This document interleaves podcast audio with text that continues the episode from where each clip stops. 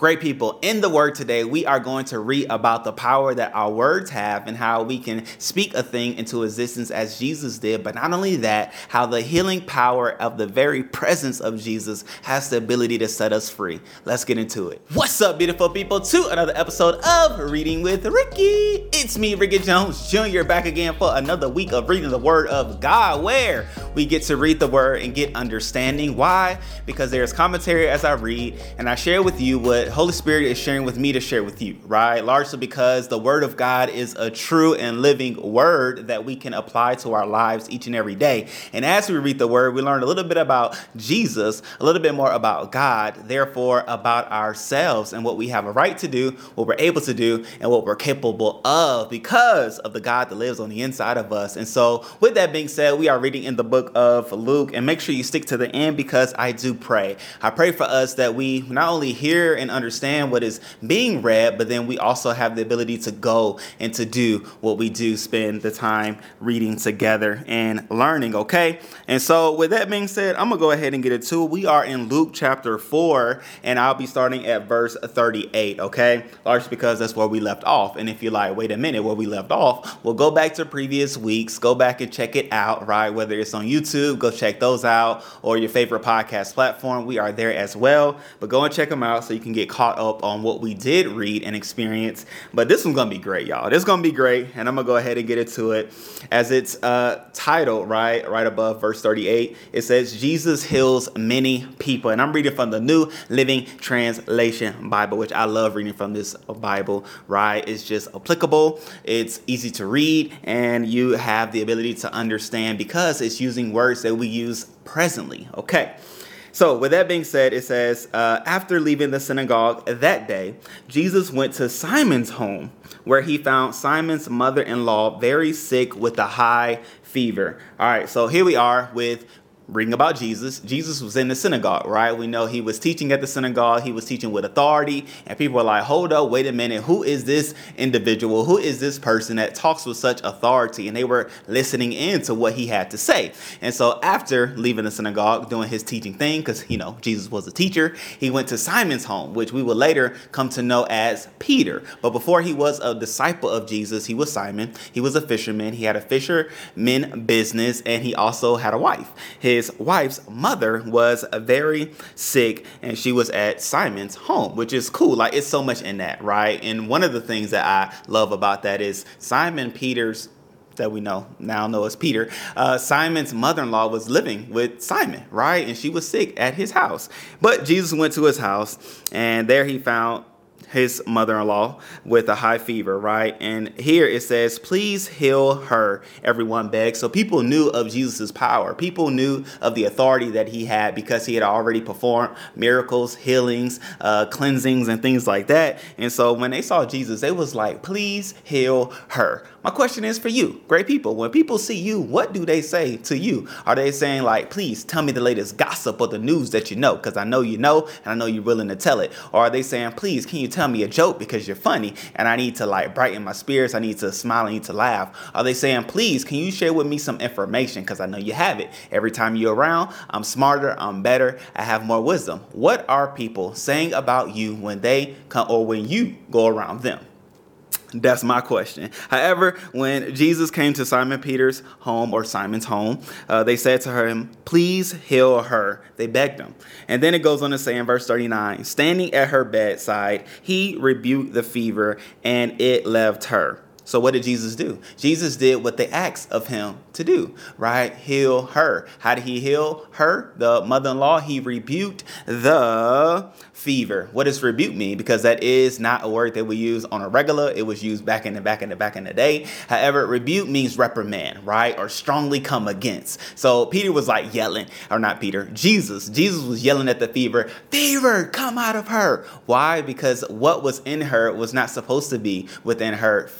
And high temperatures and illnesses and diseases and viruses and things aren't supposed to be in the Bible Bible, the body, right? Or the Bible, but nonetheless in the body. And we know that because the body fights against those sicknesses and diseases and things like that. However, what Jesus was showing us, what we now have the ability to do, because being born again, Jesus is within us through the power of the Holy Spirit, we have the power to rebuke, to reprimand, to speak against fevers or diseases or illnesses or things that aren't supposed to be in the body. And just like Jesus did, he rebuked her, right? He didn't rebuke her, he rebuked the fever.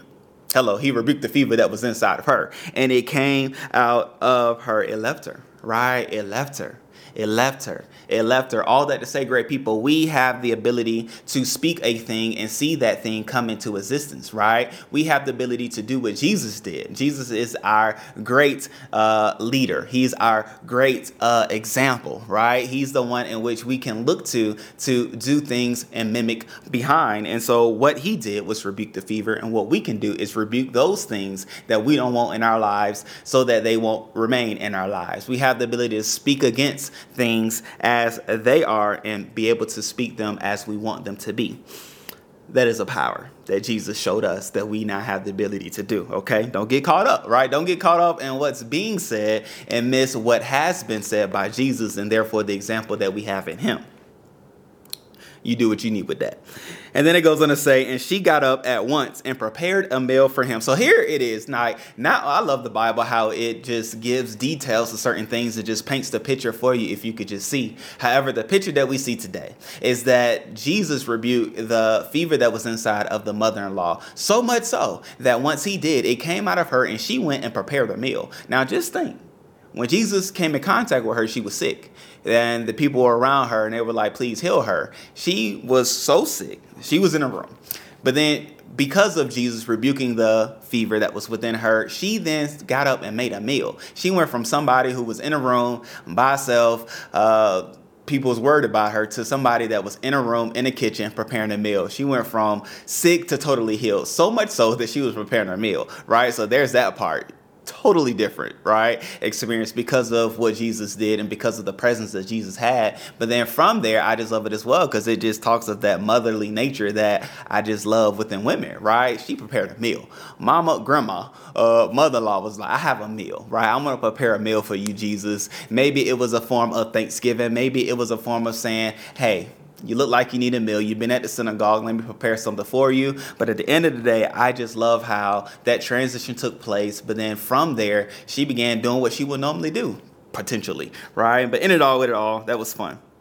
Verse 40 it says, As the sun went down that evening, people throughout the village brought sick family members to Jesus. So here it lets us know that all this was happening in one day. Jesus left the synagogue, came in contact with Simon's mother in law, healed her, and then in that evening, people started bringing other sick people to Jesus. Why is this important? Because it told it shows us and it tells us of the on time power of the Word of God, the on time power of the truth that God has. Like it doesn't always have to take all day. It doesn't always have to take trailing and travailing and pushing in and just you know all day 24 days. It don't it don't always take all that. It does not always take all that. Jesus did things instantly right in this case in which we are reading of and so much so he's able to do in our lives even on this day.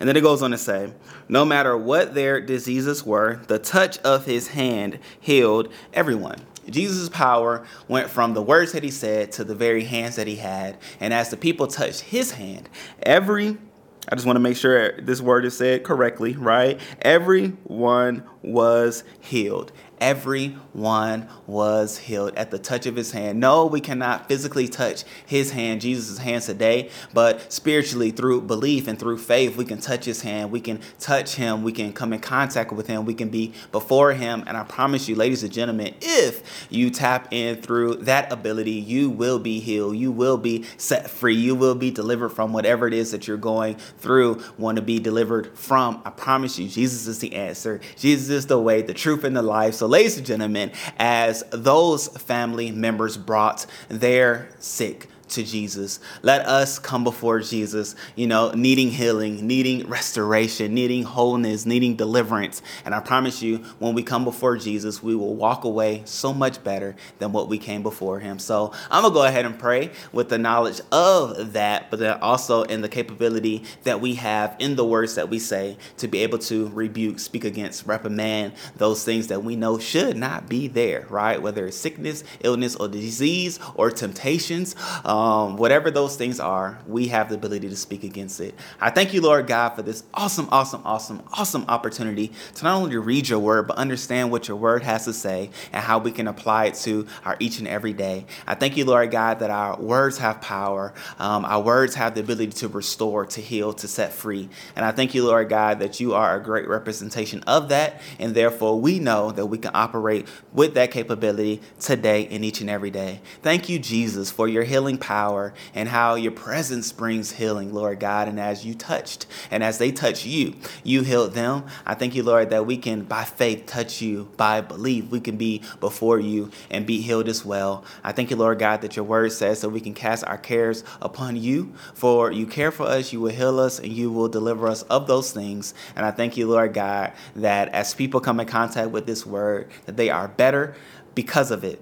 And they leave restored, healed, whole, and better through it. It's in your name we pray, the name above all names, Jesus. Amen. Great people, my family, my friends, my loved ones, those in which come in contact with this word. I thank you that you are here, you are present. Subscribe to the YouTube channel if you haven't already done so, the Ricky Jones Jr. podcast, in which you'll find so many fun things that we are doing on the channel. And if you're listening on your favorite podcast platform, tap in, follow, whatever you can do to make sure that you come in contact with these readings that we do Monday through Thursday. Fun things coming up on Friday that I want you to be a part of. So, until then, great people, I love you all and live your best life today.